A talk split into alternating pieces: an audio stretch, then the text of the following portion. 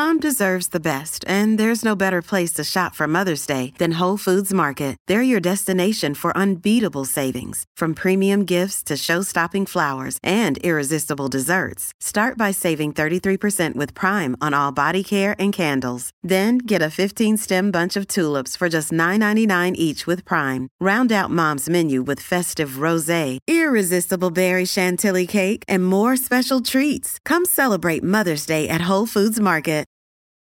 Families have a lot going on. Let OLLY help manage the mental load with new cognitive help supplements for everyone four and up, like delicious Lolly Focus Pops or Lolly Mellow Pops for kids. And for parents, try three new Brainy Chews to help you focus, chill out, or get energized. Find these cognitive health buddies for the whole fam at olly.com. That's O L L Y.com. These statements have not been evaluated by the Food and Drug Administration. This product is not intended to diagnose, treat, cure, or prevent any disease.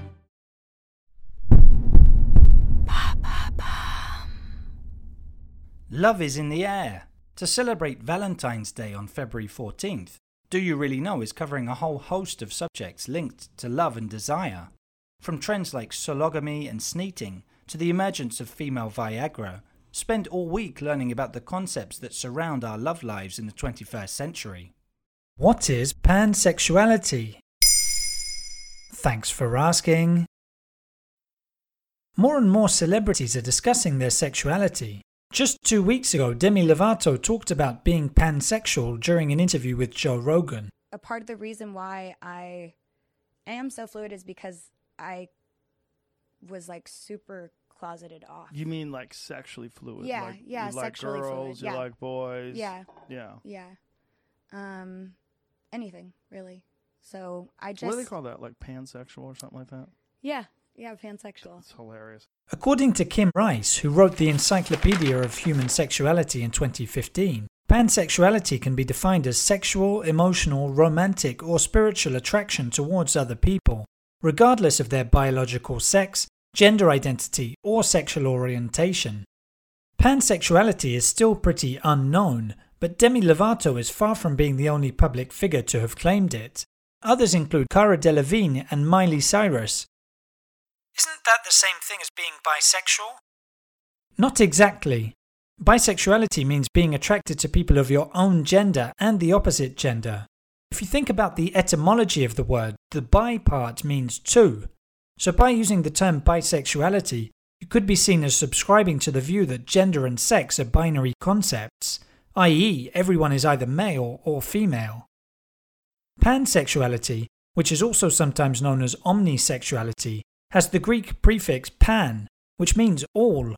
So a pansexual could in theory be attracted by anybody regardless of their gender, whether they identify as female, male, transgender, genderless, or anything else. So by definition, the concept recognizes gender and identity pluralism. Okay, so you're saying the term pansexual is a little more inclusive? Something like that. It's also important on a symbolic level to get the details right. These two sexual orientations each have their own pride flag. The colours for bisexuality are pink for homosexuality, blue for heterosexuality, and purple in the middle for a mix of the two. Meanwhile, the pansexual pride flag, which was created in 2010, is pink, yellow, and blue. It was designed to show that the male female gender binary doesn't exist. Pink signifies attraction towards women, blue, attraction towards men, and yellow attraction towards other genders. But why do some people feel this need to identify as something and find a name for it? Pansexual, bisexual, sapiosexual, or whatever you like sexual. Who cares, really? What's important is being able to find an identity that suits you, if you want to. All the while knowing that no one is forcing you to define yourself. You can choose not to do so if you prefer. Creating an endless list of neologisms can seem forced to start with.